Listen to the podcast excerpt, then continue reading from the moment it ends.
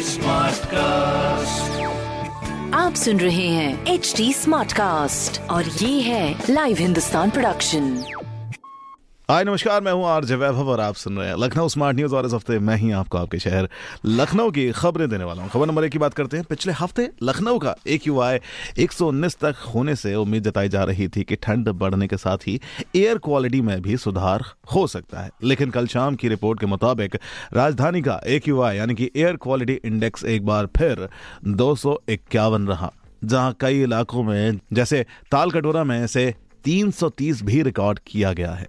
वहीं खबर नंबर दो की बात करें तो लखनऊ से चंडीगढ़ का सफ़र अब होगा और भी ज़्यादा आसान, जिसके लिए लग्जरी बस का शुभारंभ आज किया गया है, जो कि शाम साढ़े पाँच बजे आलमबाग बस टर्मिनल से रवाना होगी। वहीं खबर नंबर तीन की ओर रुख करें तो लखनऊ यूनिवर्सिटी में आज से शुरू हो रहे हैं बीबीए एलएलबी के एग्ज़ाम्स जिसके लिए यूनिवर्सिटी के दोनों परिसर में कुल 19 केंद्र बनाए गए हैं।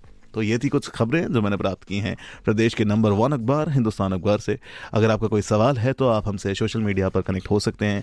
उसके लिए टाइप करना होगा at the rate H T smart cast for Facebook Twitter and Instagram और ऐसे ही पॉडकास्ट सुनने के लिए आप लॉग ऑन कर सकते हैं W W W dot H T smart cast dot com पर।